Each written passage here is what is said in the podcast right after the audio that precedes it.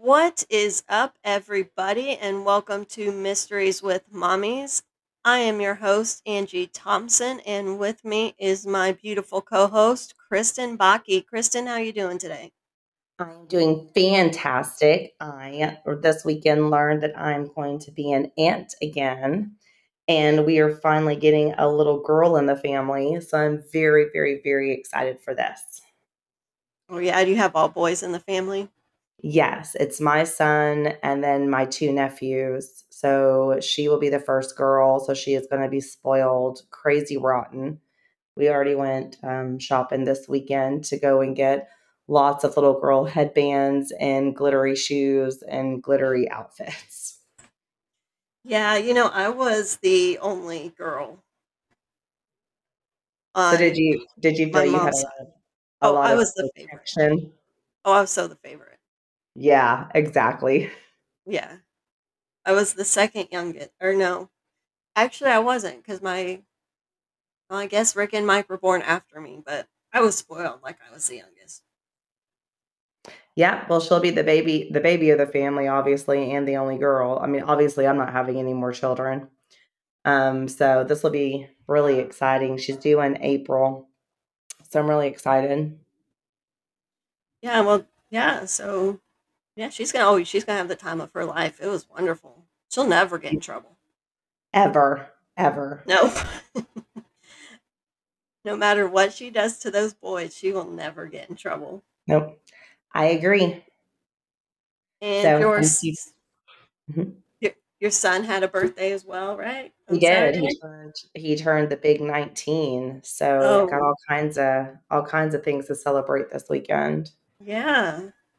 Yeah. Well, How happy about birthday you? to him. Oh, I didn't have anything to celebrate. Celebrated the Oh, end of the book fair. That was about it. Celebration. that is a celebration. Yes. Um, nope. Uh, like I was telling you earlier, major mom fail. I didn't realize until yesterday that my kids are off tomorrow, so uh, got nothing to do with them except I have to take the day off. Uh, I'm not real sad about it. Yeah, I was about to say I doubt that you're I doubt that you're bothered by that. I'm not. I'm not very bothered by it, but I usually plan a little bit more um, as far as what my children will be doing. But you know, it is what it is. Yeah. Life happens. Life happens, and I did get their their uh, book character pumpkins in on time, so that's a win. Oh, Yeah, that sounds fun. I love pumpkins. yeah. So um, there's one win, one loss, so it evens out. I did have to bribe them though, if they, because they are here. You know, usually we record this when the boys aren't here. They are here, and I bribed them to not bother me while we're doing this, while we're recording. So So I'm we're gonna not. get we're gonna get it done. That way they've um, followed through with their end of the bargain.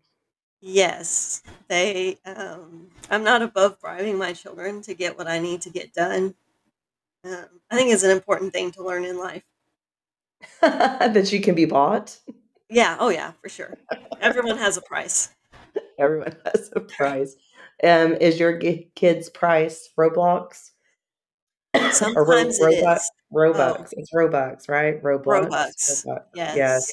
Um, I should know is. because that's that's what I bribe my beautiful bonus babies with, but I always mess up the name. Oh yes. Oh, they'll they'll tell you too.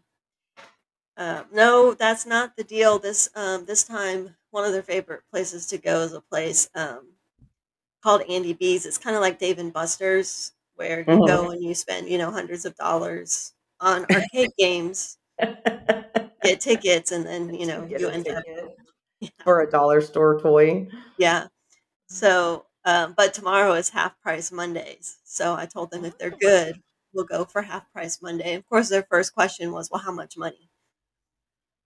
It depends on on their level of of goodness. Well, that's what I said. Sorry, appropriate choices. Children are not good or bad. They are either The appropriate or inappropriate. Yeah, they're appropriate choices. Appropriate choices. So we'll see. Um, so yeah, hopefully, hopefully all will go well. And if you hear me yell, just randomly yelling, Andy B's, they came in.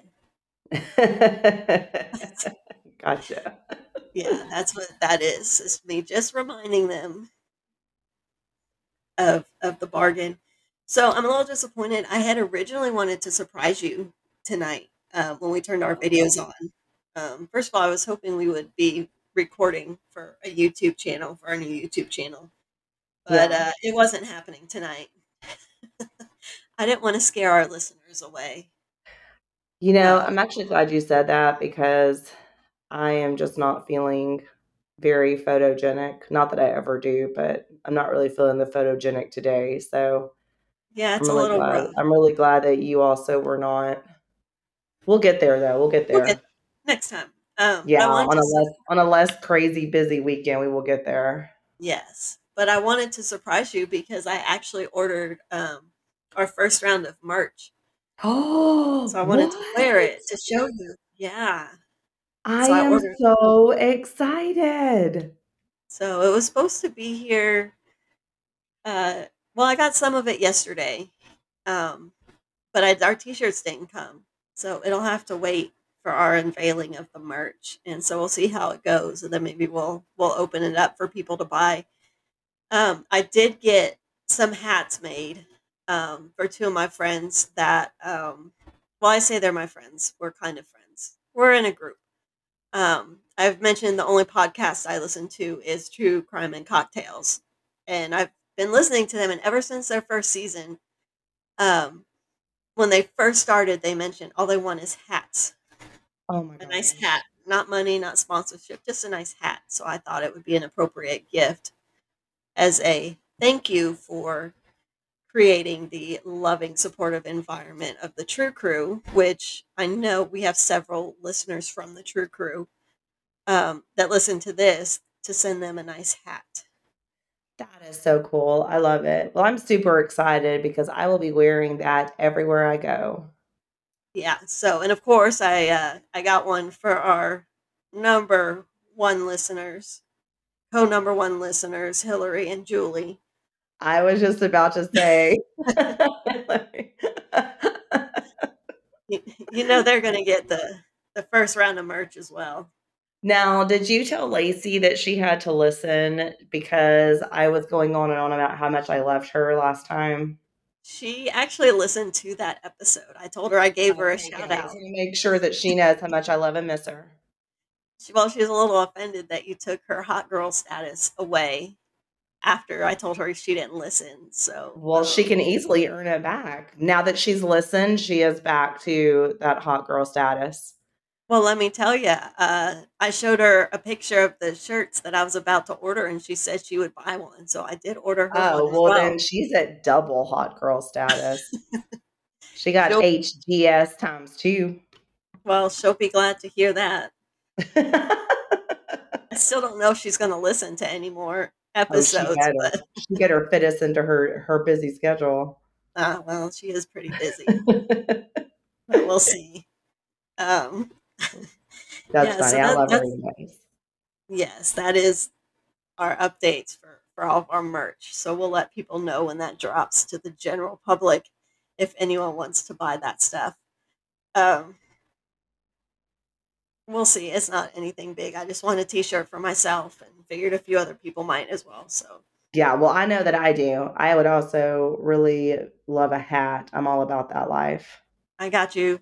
Um, I'll get you a hat too. That hat's I'm actually I wasn't sure that I put them on trucker hats, and they actually turned out really really cute. So Yeah, it's gonna be amazing. I'm so excited. so um, yeah, we'll see my first go around at, at merch design. Might have to hire someone for that, but we'll see. So let's go ahead because we know I'm on borrowed time. Yes, you are. Let's get this done, girl. Let's, let's I'm get this excited. I'm done. ready. I am ready to learn about who is missing. We yeah, this one. Well, you picked Montana, and we weren't really sure what we'd find out over in Well, I had an idea, but I don't know that it's appropriate to say. It wasn't. Um, it actually wasn't. Montana was actually really hard. Um, I was Was kind of jumping around. It was. I was jumping around looking at Montana, and then I found one in oh South Dakota, I think it was. Um, that was really interesting, and I kept going back and forth, and then I finally settled on this one tonight for Montana. But the major theme, basically in that area of the country, is missing Native American women. Oh. And even though they're a very small percentage of the population, they actually have one of the highest um, missing and murder rates in the country. Which case was it? Which state was it that we were doing where we had re- um, also run into? Was it Oklahoma that It was Washington. Washington. Washington that we had run into that there was a high population that went missing and that remained unsolved. Okay. Yeah, it's it's basically the general theme up along that northern like Canadian border into that area of the west, like Montana, Wyoming, um, the Dakotas, Utah. Um, I mean, even in anywhere there's Indian reservations, and one of the common denominators in that was actually a lot of women go missing where there's major pipelines. Really? Yeah, because you get uh, people, you know, these outside workers, they come into town temporarily to work on these pipelines. And they come in and, you know, will attack these women.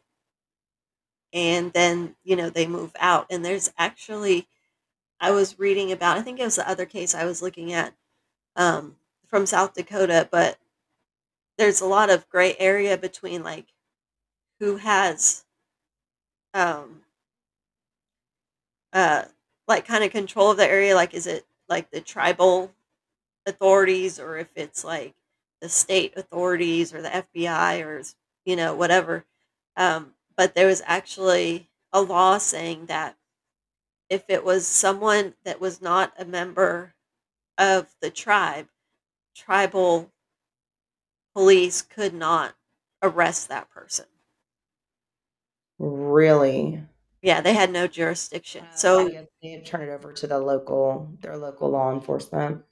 Yeah, and usually by that time, all that, you know, red tape was crossed. That person was usually, you know, out of town by then.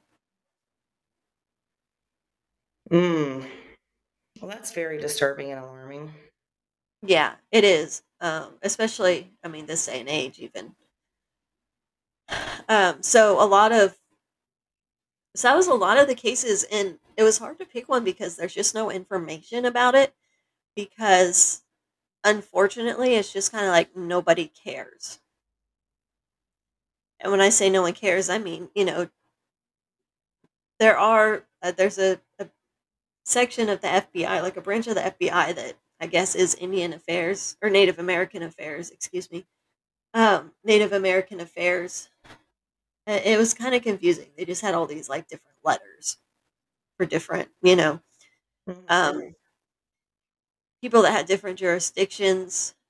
But essentially, these women, you know, they just kind of get overlooked. And there is a documentary or maybe it was an NBC like Dateline, and it's called um, "Missing and Murdered in Montana," and it's actually about three teenage girls um, who all go missing, and then they find out they've been murdered. Murdered. Uh, That's so tragic and disgusting. it is, and I did not. Yeah, I didn't pick any of those just because you know, as a mom, anything dealing with Yeah, with a child, it's even that much more difficult. hmm yeah. So I I, I wasn't able to go there, um, but that's a common denominator amongst this whole area, which is really sad. So hopefully, by continuing to do some of these cases, you know, it'll open some people's eyes a little bit. Um, because unfortunately, a lot of these women end up, you know, missing or they their bodies turn up eventually. And one thing that's been really big is um, in that area, and again along the pipeline regions, is sex trafficking. So for this Yeah. case, we kind of have to keep are. that in the back of our mind, Yeah. especially being so close to a border, being so close to the Canadian border, just getting them out of the country and then having some time to figure out what they're going to do. hmm So, um, but tonight we're going to talk about Jermain Charlo. Jermain Charlo was born April 23rd, 1995, to Jennifer Morjo and Sean Char- Charlo in Dixon, Montana. Um, she lived in Dixon her whole life, pretty much. Um, she lived, I mean, she kind of bounced around. She lived mostly with her grandmother, Vicky. Uh, she is very close to her great grandparents as well. Um, also, her aunt, um, just like a, a very tight knit family, especially with her her grandparents when she was younger. Um, she grew up on Dixon is a very small town in Montana.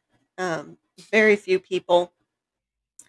She had a really close friend all growing up, and when she was 14, her best friend moved away, and a man named, or he was a kid then, a kid named Michael DeFrance moved in with his family right down the street. So when Jermain met Michael, she was 14, and he is actually going to um, be the main, the other main character tonight. Okay. Um, so he had been in her life uh, since she was 14.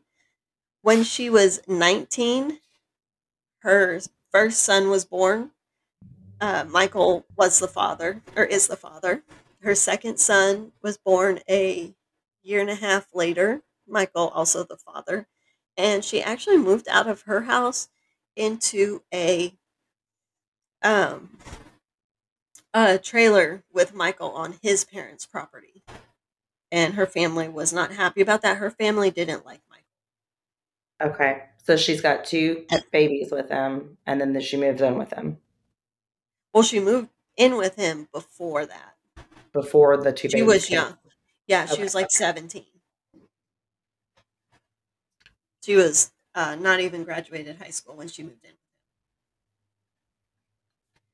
Well, I could see as a parent where I wouldn't be happy about that either. To not have graduated from high school and be moving in with anybody. Oh, yeah, no, that, that would not be happening. Yeah. Yeah, no. Mm-mm. I'd be dragging you home. and locking you in a room. Sure would. So, um, a lot of this information goes chronologically, and a lot of it comes or coincides with her Facebook. Her Facebook page is still up, and it goes way back to when she was a teenager. Wow. Like She's 13, 14. that long. Yeah. Um, Okay. So, and it's really interesting to see because you can kind of see her going from like, you know, kind of happy teenager to real like angry, angsty teenager. I mean, we've all been there. Yeah. You can see, um, you know, just kind of how it follows. I mean, basically, it's like reliving your own teenage years. Pretty much. And then you see when she um, has her kids, you know, and she just um, completely in love with her kids. All of her Facebook pages are pretty much of her kids. Either, you know, like selfies of her kids for her, pro- or selfies of her for her profile picture, or pictures of her kids. yeah. Uh, it's basically what it is. Um, the relationship between her and Michael was not a good one. There's a few pictures on her Facebook that show them, you know, happy couple, they're together. There's one, um, their first son was born on uh, Michael's birthday. That's cool. And yeah, so there's a nice post where it's, you know, like happy birthday to the, you know, person I love and blah, blah, blah, blah, blah. And our son, who was born on his birthday. Yeah, that's Huh. sweet. Well, it is, except, um, So you think Michael might be the bad guy? well, let me get let me get to that. Okay, sorry. Sorry. I'm jumping ahead. Okay, so, um, so there was a lot of calls to the police in their relationship. The first one being reported was, or that they have down, was on April 13th, 2013. And Michael was arrested for domestic violence. Mm. Uh, Jermain said that he held her on the hood of a van, hit her four times, threw her on the ground, and spat on her. oh my. He spit on her? Yeah. Now, Michael says that he hit her three times. Once, Oh, because that open- time is that yeah, three times is okay to do to a woman, but just not four. Got it. yeah, and um, he said it was three first with his open hand, and the last two with his fist. It was actually his second arrest for domestic violence. And the way the law works up there is that he had to pay a fine, he had to spend a day in jail, he had to give up firearms for a year, which that's going to come back later in the story. And then um, 40 hours of domestic violence treatment. You know, like the classes that he had to Yeah, to. I don't trust that. I do not trust the domestic violence treatment. Have I told you about that I knew someone who had to go through those and said what a joke it was because all that they do is sit around in there and laugh and share stories about the women they've abused like negatively like it's it's almost like a support group to negatively like portray these women and make it like they were deserving of what happened to them. So I think those are BS. But go ahead. You know, and the there was another podcast I was listening to, and, and the lady was talking to the guy who led the group that I don't know if it was the exact one that Michael went to, but it was the same group. Mm-hmm. And he basically he didn't say that, but he basically said it was a joke. Oh And yeah, it absolutely, absolutely. It's like these men show up for you know what they're whatever it is that they're assigned to do or tasked with doing, but it's not anything that's re- re- I can't talk rehabilitative for them or anything that gets them to think of like actually what they did that was wrong, why they did it, like how to work through that anger management and and it, it's nothing like that. It's just like, you know, good old boys sitting around, you know, and just like bragging about why they're there, what they've done to get there.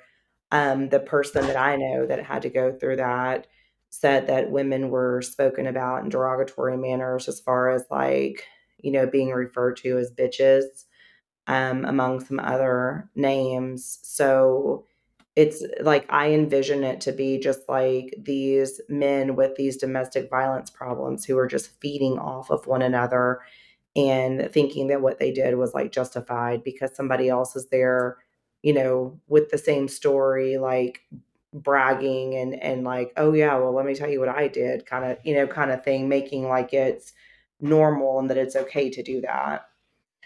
So sorry, that just like re-traumatized me from from what I learned about it whenever I knew someone that went through that. Oh yeah, I don't yeah. If it's 40 hours, I just say 40 days in jail. Let's see. Something. Mm, Yeah, but I completely agree with that.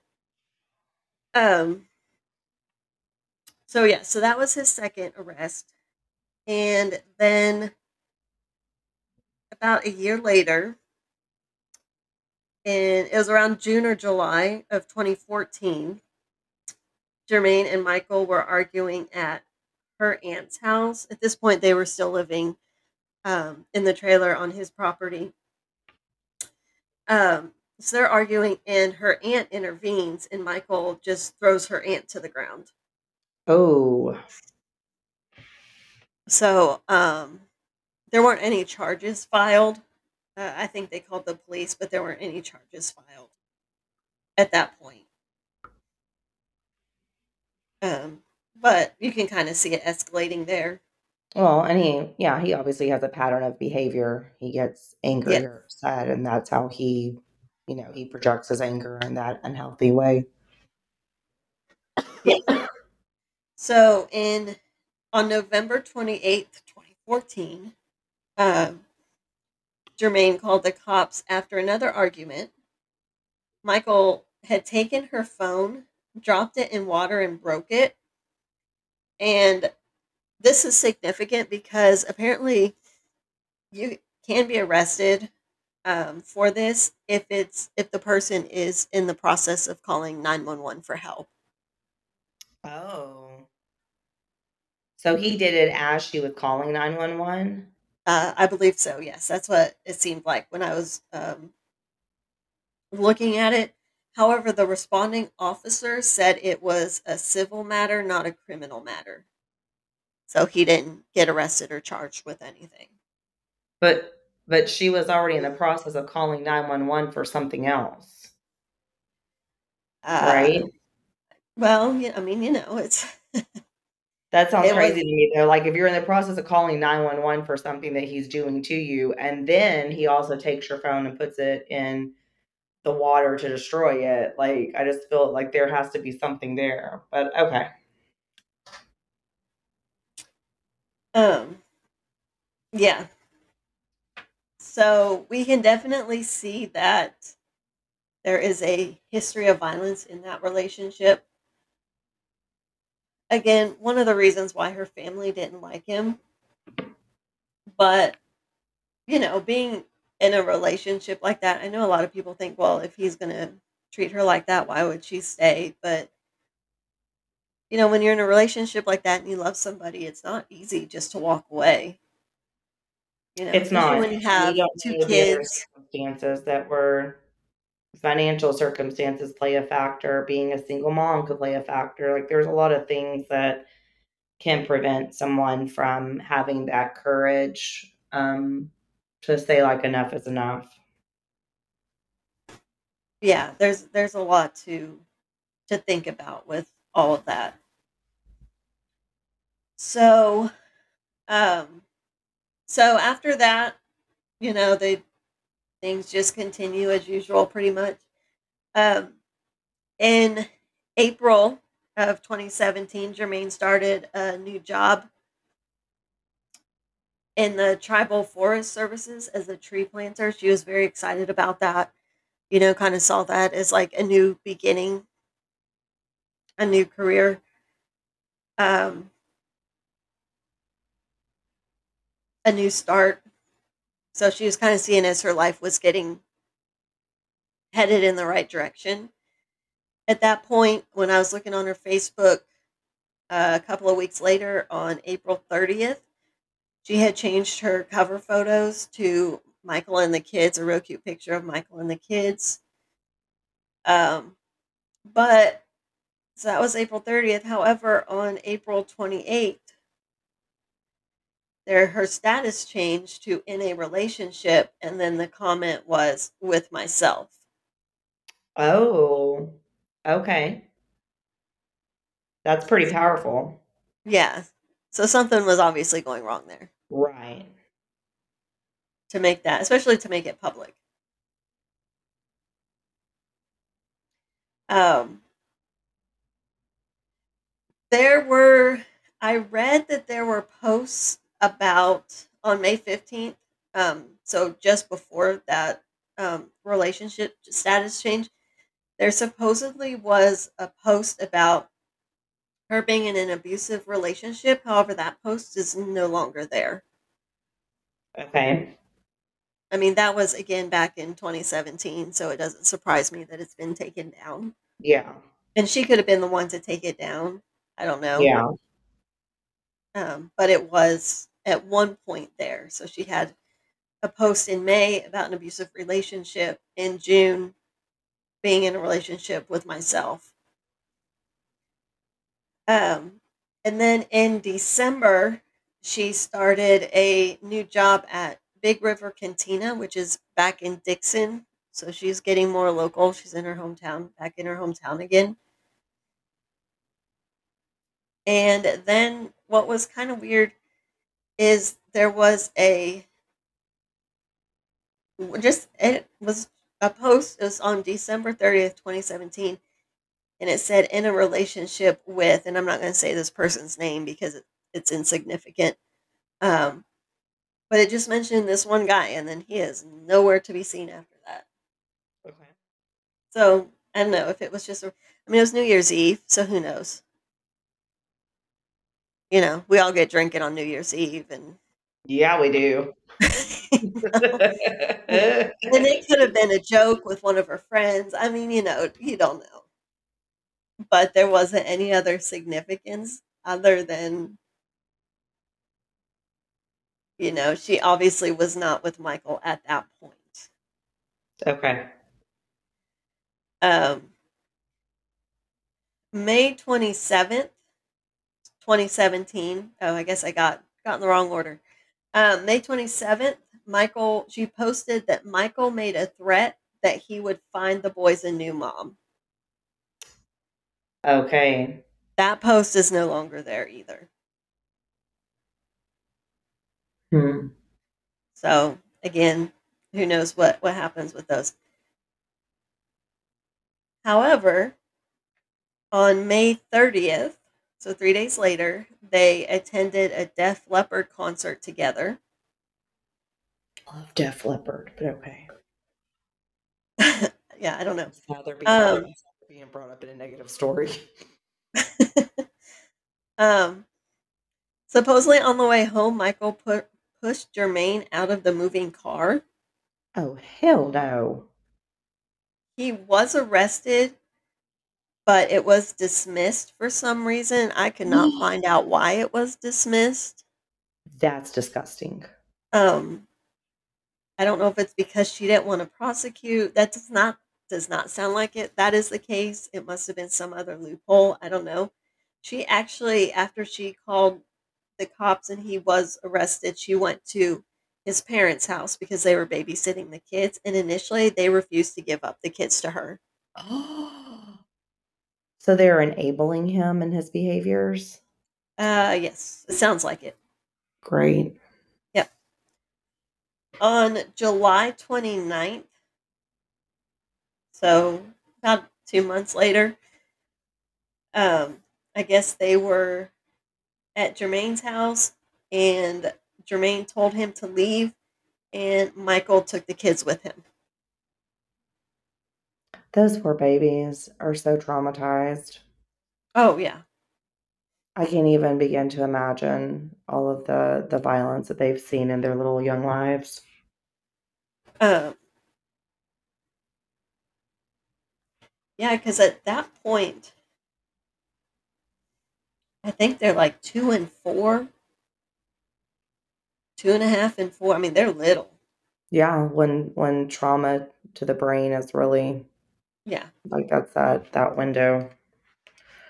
So, um, all right, are you ready to uh to get real mad on this one? Oh, I don't know if I can handle it, but yes. Okay. So, in the fall of 2017, they go to court to uh, fight for custody.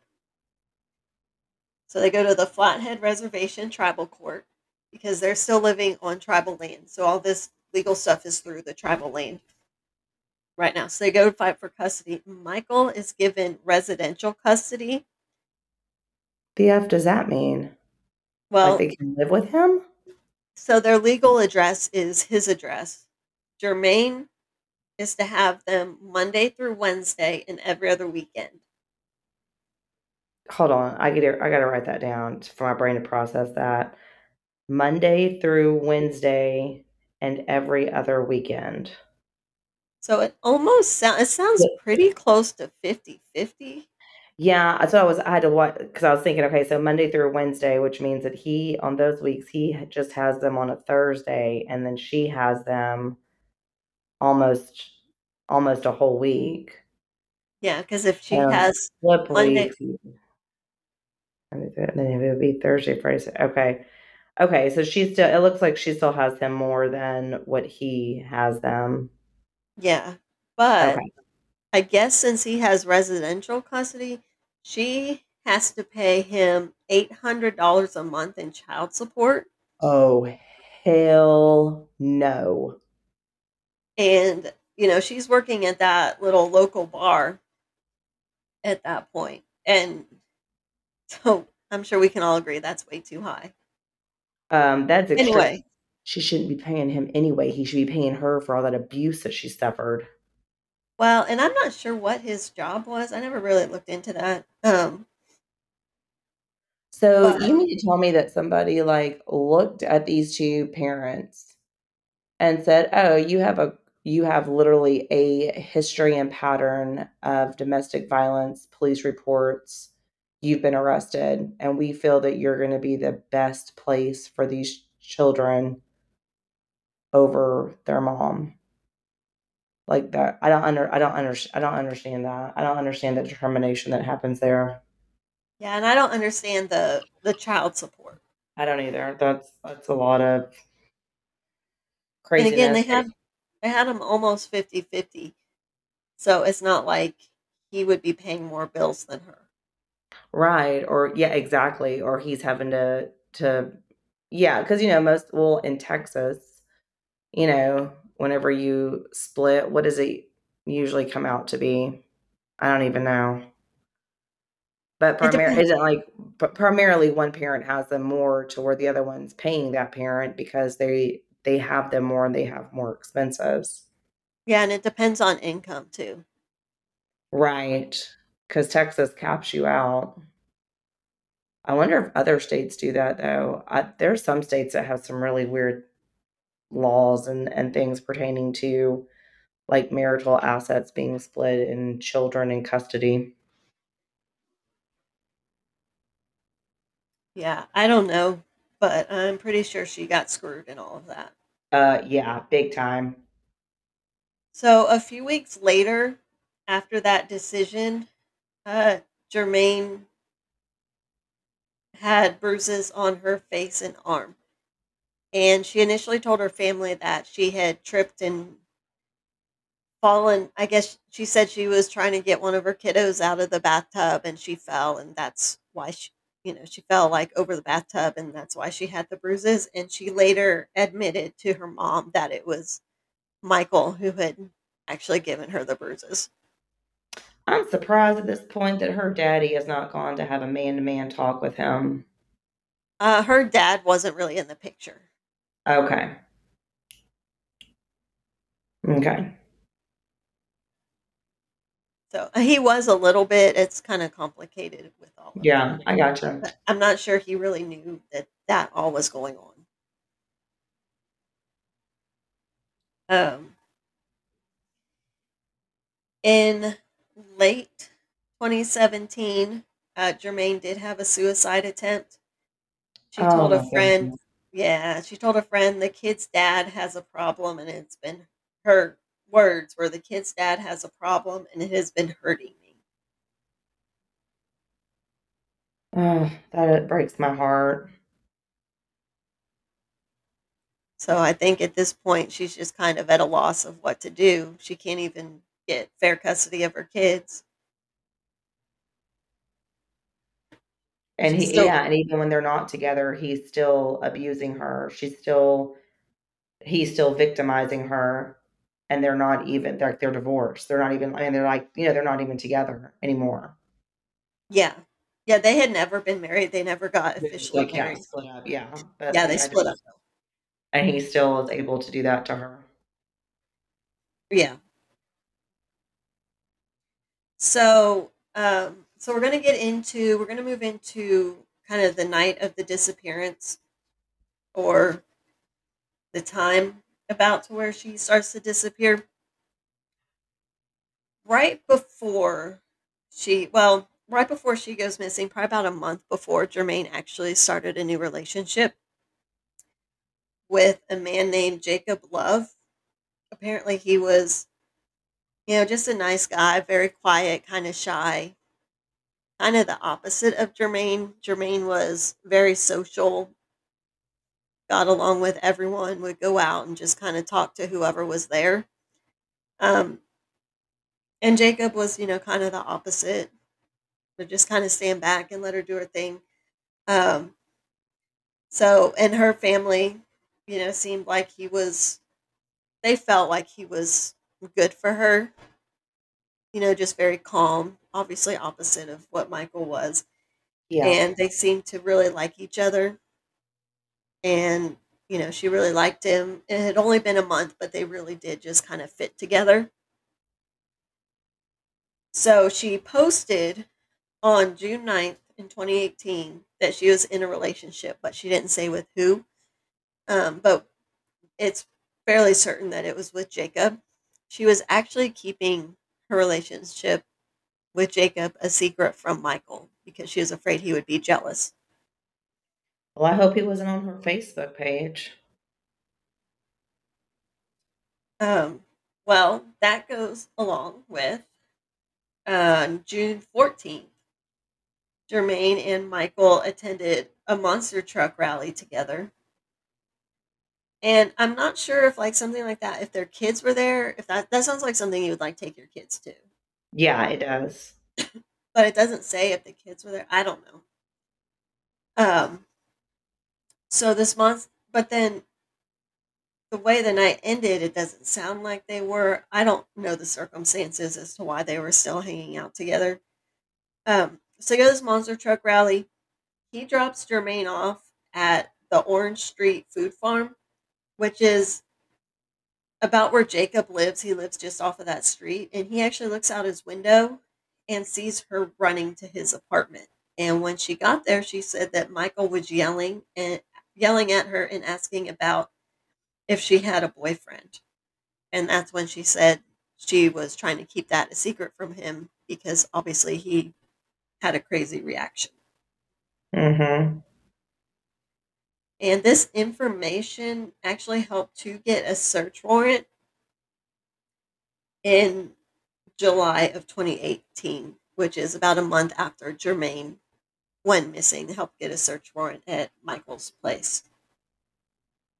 So on June 15th, Jermain goes out with Michael.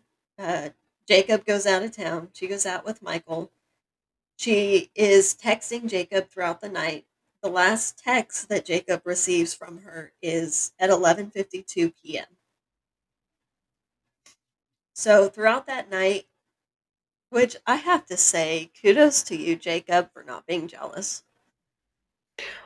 Well, yeah, whenever you said that, so that would mean that she was out with Michael June 14th. And then again, like that's two days in a row, two nights in a row. Yeah. So that tells me, or that makes me think, then there must have been some kind of possible reconciliation talks or hopes for reconciliation or something at that. I mean, because why I would, I never went out with my ex husband after he was like my ex. I sure didn't go out with him two nights in a row. Like that would have had to have been something significant happening to cause us need to be together like that. Yeah, I don't know. Maybe the only thing I can think of is if she was trying to like get in his good graces. Eh, I don't know. And like for the custody thing or or you know or or could you know actually like increase his anger if he's thinking that like she's hanging out with me because she wants to be back with me or she wants you know something from me and then like he finds out that like she really doesn't seems like he would get even more angry yeah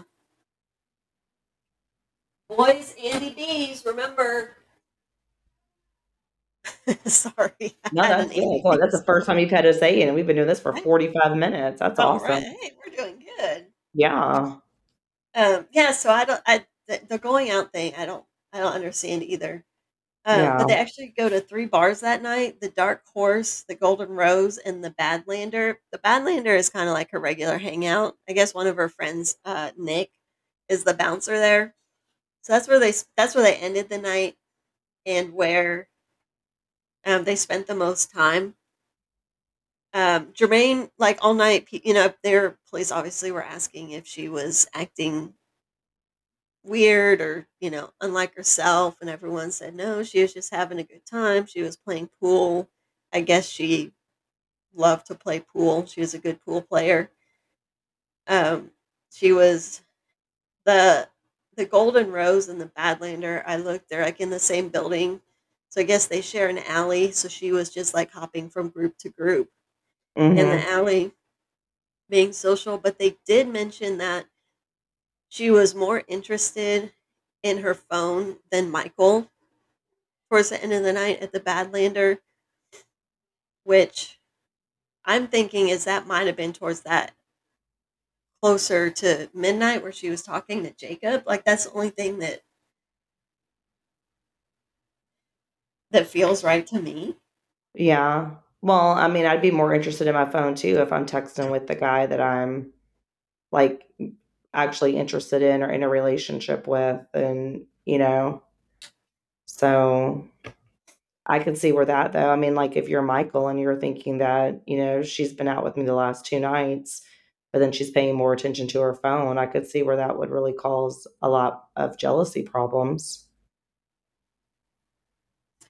Yeah. Um so that was my only thought on that. And that doesn't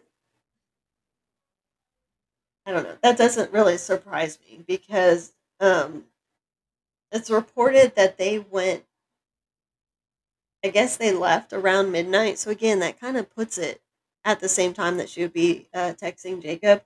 Right. She was last seen between 12 and 1 a.m. between Russell and Orange Street. And I actually, um, I will on our Facebook page put, I have maps to put up so y'all can see that. Because I'm sure anyone that has never been to um, Missoula, Montana doesn't know where these places are. Right. Um, so, and so that was where they were last seen. Um, Michael actually, when when this happens, um, gave two stories. Oh, of course he So the did. the first is that they were last seen between Russell and Orange Street, which is where the Badlander was. Then Michael gives another location as to where he dropped her off or where they were last seen. Um, but the time period is between like 12 and 1 a.m. Okay. was the last time she was seen on June 16th. Now that was just seen by him though, or like other people actually witnessed he, her. they were on camera leaving the Badlander, Okay. but after that, it's just him Okay. who was the last one to see her. I guess they left together, and that was it. Um, Okay. so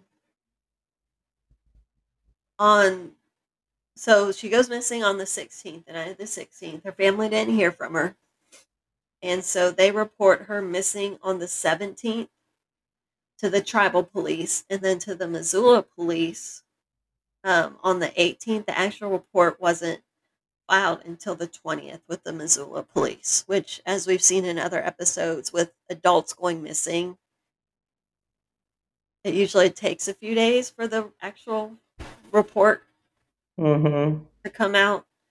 Um, Yeah. And it's actually sad because I was reading something, um, an article about Native American women going missing, and one woman said that she made it a statement to say, if I ever go missing, it's not by choice. I would never just up and leave my family. Because, you know, that's always the first thing they say. Yeah. Like she was making it public. I did not leave my family. So you'd better look at someone taking me. I feel that's most women though. I mean, like it especially mothers. We're not just going to up and disappear to never be heard from again by choice and leave our children um, you know, wondering about us, worrying about us. So, mm, especially whenever you have somebody violent that is in your life that you've had to call the police regarding, that just seems like a, a no brainer that you need to, you know, speed that missing person report up because there is somebody there with like the motive and the history of doing that. Yeah, I don't know too many young mothers who would just up and leave. Mm-mm. Especially when their social media is basically their children. Exactly. Exactly. So she leaves with Michael. There's video of them talking to people in the alley. They leave. He initially tells her family that he dropped her off at the Orange Street Food Farm. And he's so that same area. Mm-hmm. He gonna be a liar. then he told the police that he dropped her off at another location that I think it was about eight or ten blocks away. Mm. Which I Mhm. mean, maybe the Orange Street location would make sense if she had like a key to Jacob's apartment. You know, like if she were going to stay there because Missoula, no, it, no, that's see to me a whole different way. To me, I'm thinking he was saying that to try to throw um, the attention to Jacob and away from him because if he already suspected that she had a boyfriend there from whenever he saw her running to that apartment, he's like, oh well, if I tell police that I dropped her off there, they know that's where her current boyfriend lives then it'll like put the focus on him and he'll take the fall for this. well, Jacob, Michael, Michael Shady. Jacob was out of town. It don't matter. It don't matter. Michael ain't smart enough to realize all that stuff. Oh, That's my that's my theory. Okay. I was just thinking maybe maybe she had asked to be dropped off there because Missoula and Dixon are about 45 minutes apart when I mapped it. So maybe she had asked to be dropped off there. But then he actually dropped her off, supposedly at 5th and Prince Street. That's what he told police. And when I mapped, around there for her to get dropped off to.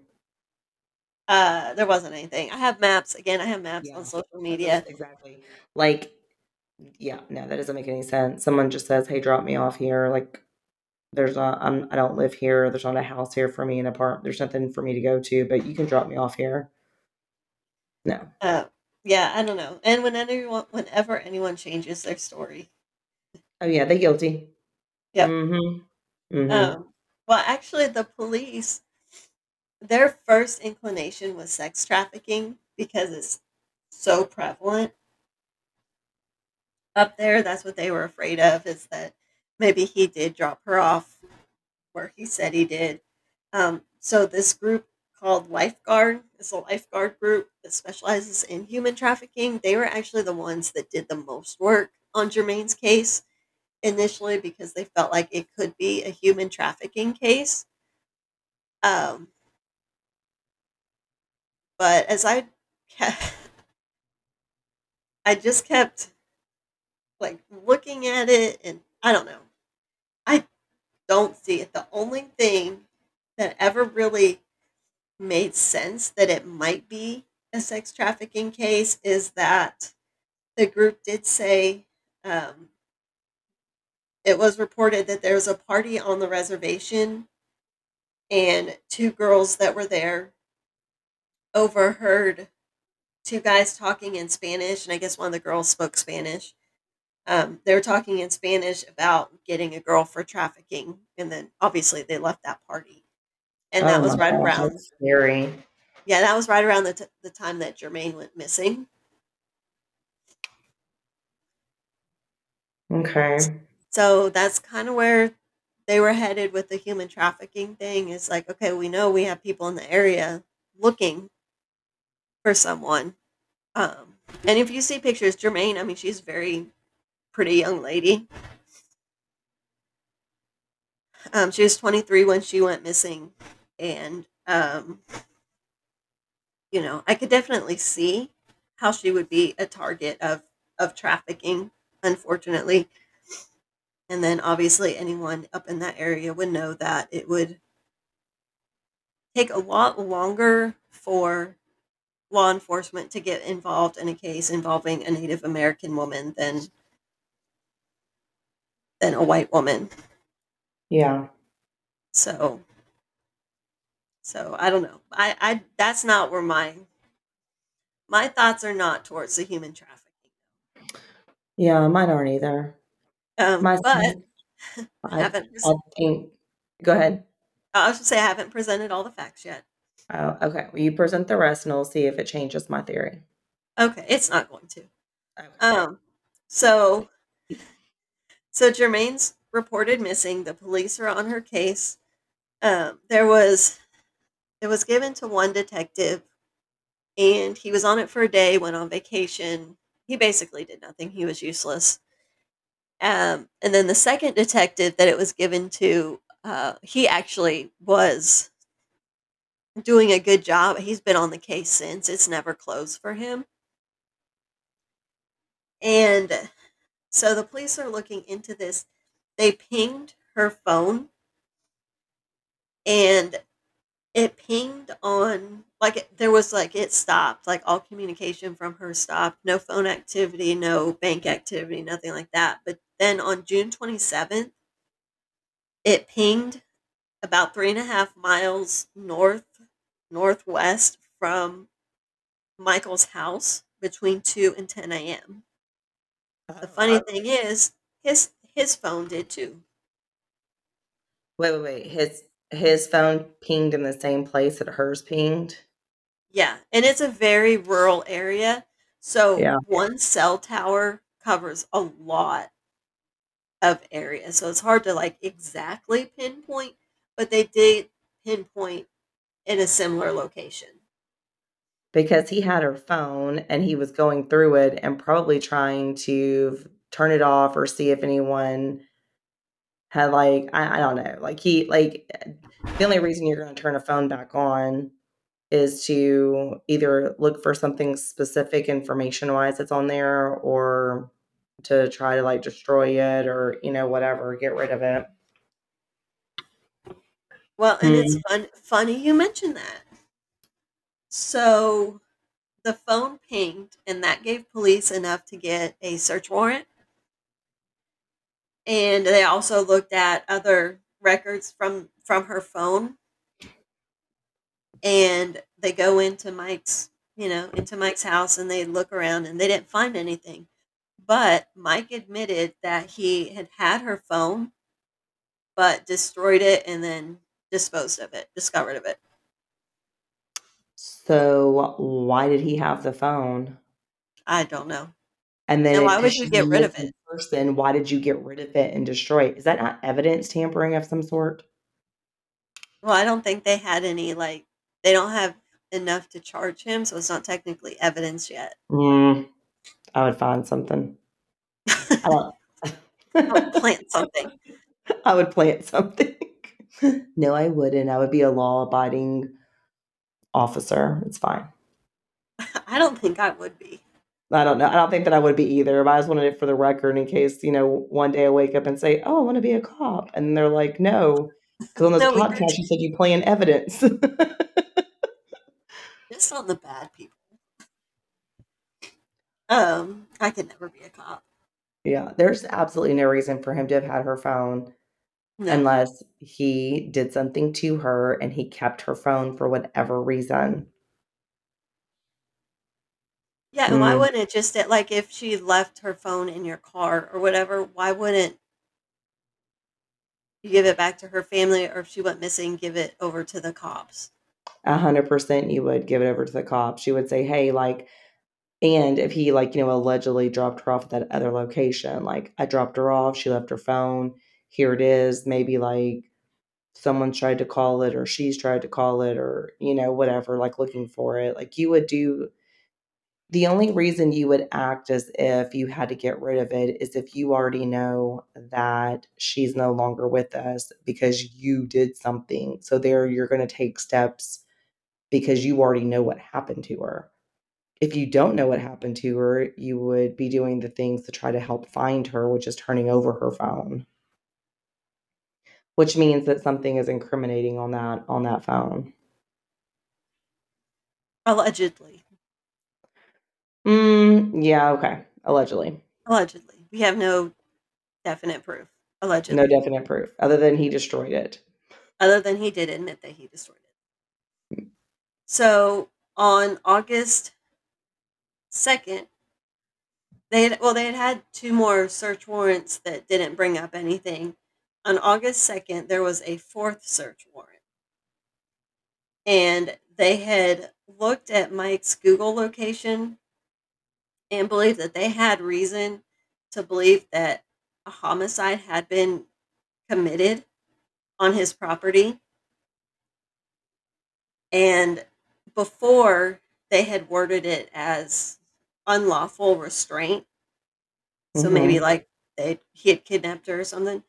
Um, but this time they asked for they used homicide and they asked for a 10 day surveillance with infrared photos and drones. Oh. But I don't know if that ever happened because there was never any follow up that came out to the public about if anything was ever found. He was never arrested, so I'm assuming nothing was found, or if that surveillance even happened. Yeah. So, but I wonder what was their reason for suspecting that something had happened at his residence? Um, I mean, you had to find something significant, whether it be like blood or a body part or i mean like you you know something had to lead you to think that that happened. I think it was something with the the phone and the location of his residence. Mm, okay being in a certain you know the radiance of where it was pinged or something yeah um but in october of 2018 um, police and an F an FBI cadaver dogs found blood on the property, mm. but the sample was inconclusive as to whether or not it was Jermain's. But was it human blood? You know, they didn't say, so I think it was still inconclusive. Okay. I don't know what that means, but he was, I mean, you know, he lived out in the rural area, so hunting was a big activity out there, so it's not surprising that it was found because he was a hunter. Yeah, that's what made me think that like whenever you said, you know, he had some land, I was thinking, okay, well, at that point, I guess blood, I mean, blood could be from animals. Yeah, but here's the thing. Going back to all of his domestic violence arrest, he's not allowed to own firearms. That's right. So now, again, you know, you can only police people so much. Rural area, you know, hunting might be a way that people get food. I don't know. Um, but Mr. DeFrance was charged in July of 2021 with having firearms when he is a prohibited person. And that's actually mm. a federal charge. Mm. Mm-hmm. So, and it was the detective that is working on Jermain's case that arrested him. Okay. So, and there's not, he was released under, they said under strict conditions. I don't know what that means. Um, it's you know he can only go. I think they say you know he can only go in a certain area. He obviously, if he's found with firearms again, something happens, he's like, in jail. You know, whatever. Yeah. But, um, and he was supposed to have his day in court, and then that got pushed back, and there's still not a day set yet. What? Um, but I believe from what it sounds like, I believe they have possibly something related with this weapons charge that could possibly have something to do with Jermain missing. Hmm. Like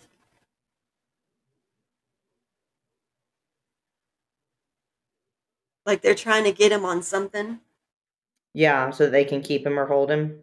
Yeah. Yeah.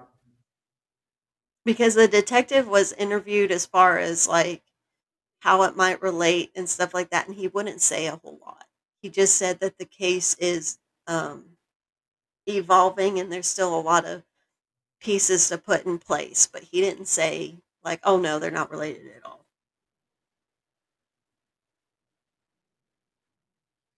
Now, is he the one that's still working on it though? That now, Yes. Yes. He is he has been working on it since the um after the one guy went on vacation. Okay. So he's been working on it. Oh gosh, that was 2018. So what for 4 years now about? Yeah. Yeah, so he's been he's been working on that. So that's the latest on that update. I I personally don't think it's a sex trafficking issue. Yeah. I agree with you. I feel there's too much history of someone who was already violent towards her that would have no problems continuing that. And since his violence seemed to escalate, the next natural escalation just seems to be something that would cause her to be missing.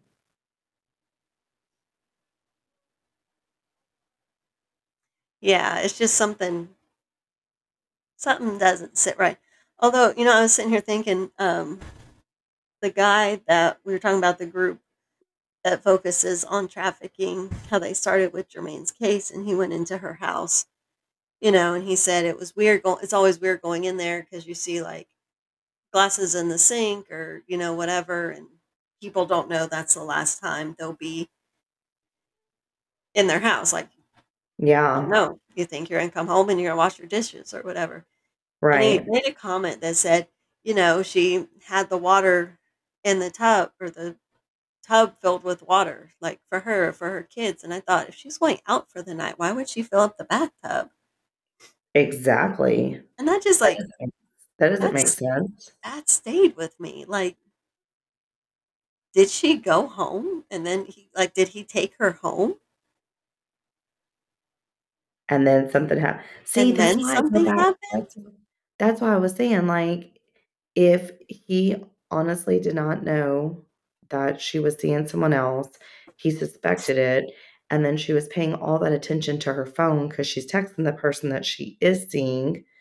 I feel like it, let's just say, scenario, he drove her home and he thought that something more intimate was going to happen because they've been out two nights in a row now. And he's making that attempt and he's being rejected or shot down, I mean, that could enrage him. Or then she throws out that like, like, no, like I have a boyfriend, whatever, like that could enrage him. Like there's so many different scenarios that I think could play out, but I think it also could go back to if you're spending that much time with someone, that you're no longer with because of how abusive he is, in his mind, he's thinking it's for other reasons, regardless if it's innocent on your part. Like he's thinking it's for other reasons, is how I see it. Yeah.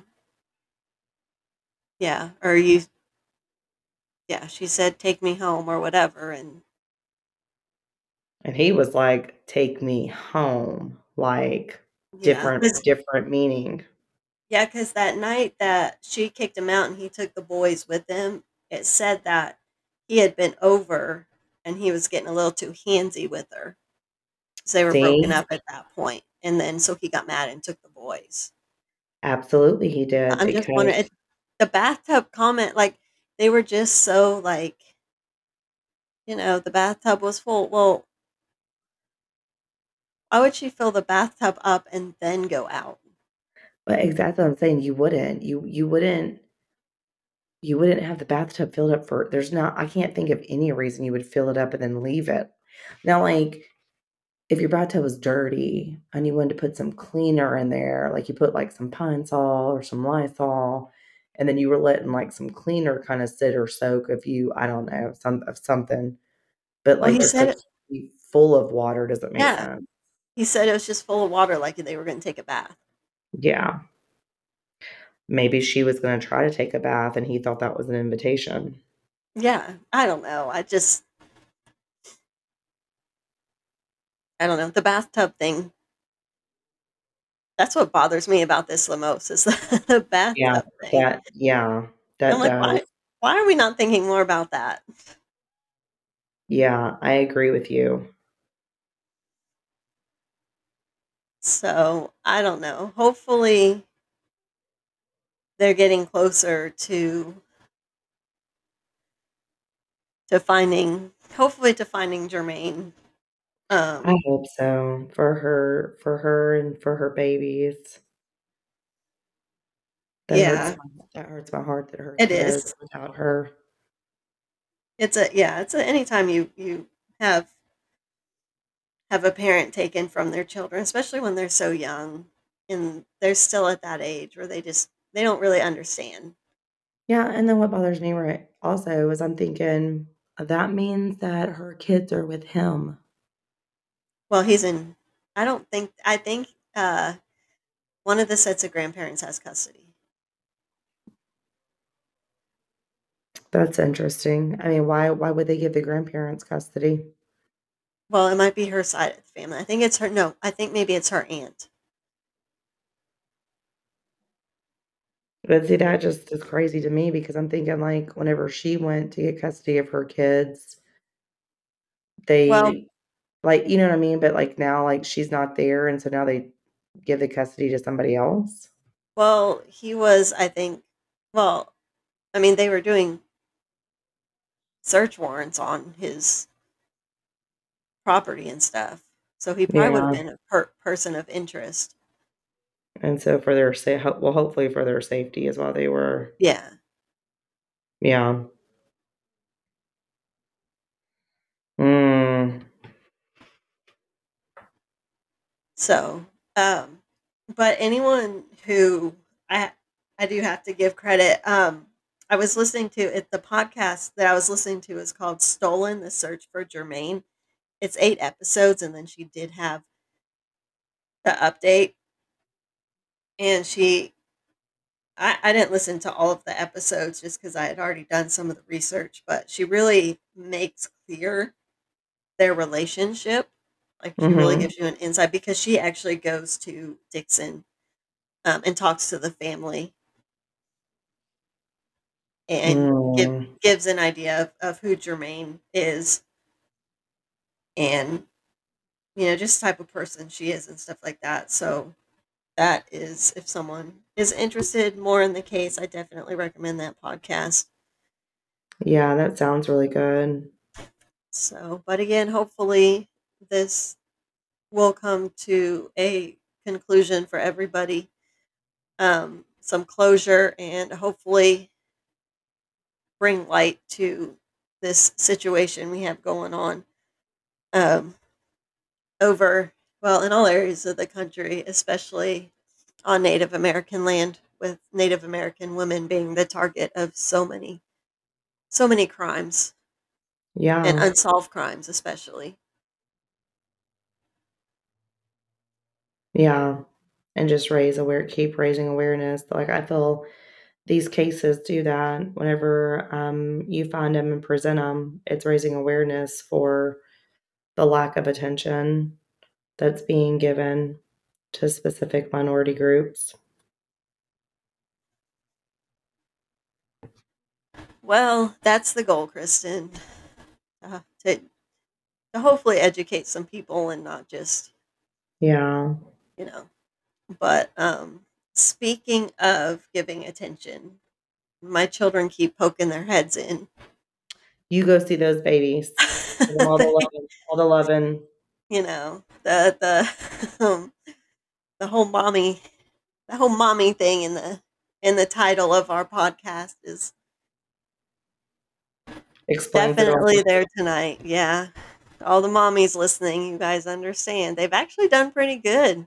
They've done great. You Only one time. only said one time. One time I only had to say Andy B's. Now I did have to to, you know, shoo them out a few times with the look. I did have to give them the look a few times, but the look. but I didn't have to say anything. So I call We'll that a win. it is a win. It is a big win. Yeah. So, well, thank you right. for joining us, everybody. As always, Kristen, it was a pleasure getting your thoughts on these cases, My alleged thoughts. our alleged thoughts. Everything is alleged. We definitely are not professional detectives. No. I'm would be a- professional something, but it's not that. definitely. Definitely, we are nowhere near professional detectives. We just have our own, mostly biased thoughts. Bias. Um, So, anyway, I hope y'all enjoyed listening to this. Thank you so much, Kristen. Thank and- you. Oh, before I forget, what state are we going to next time? Let's go to Cali. To Cal. You know what? That's perfect because I already know of a case that I want to do there. Well, it's funny because I you I feel the last few have kind of proven to be a little tougher with finding some good things to talk about. But I figure California got it in the bag. Oh yeah, there's all sorts of things out there in Cali. Maybe we'll do a All couple. sorts of things. Yeah. All right. So we will uh, head out to Cali ne- next time, and uh, maybe we'll pick a a lighter topic. Maybe. Or maybe not. Probably not. Probably Um, not. But we'll see. All right, everybody, have a A good week. have a great week. We will talk to you next time. Bye.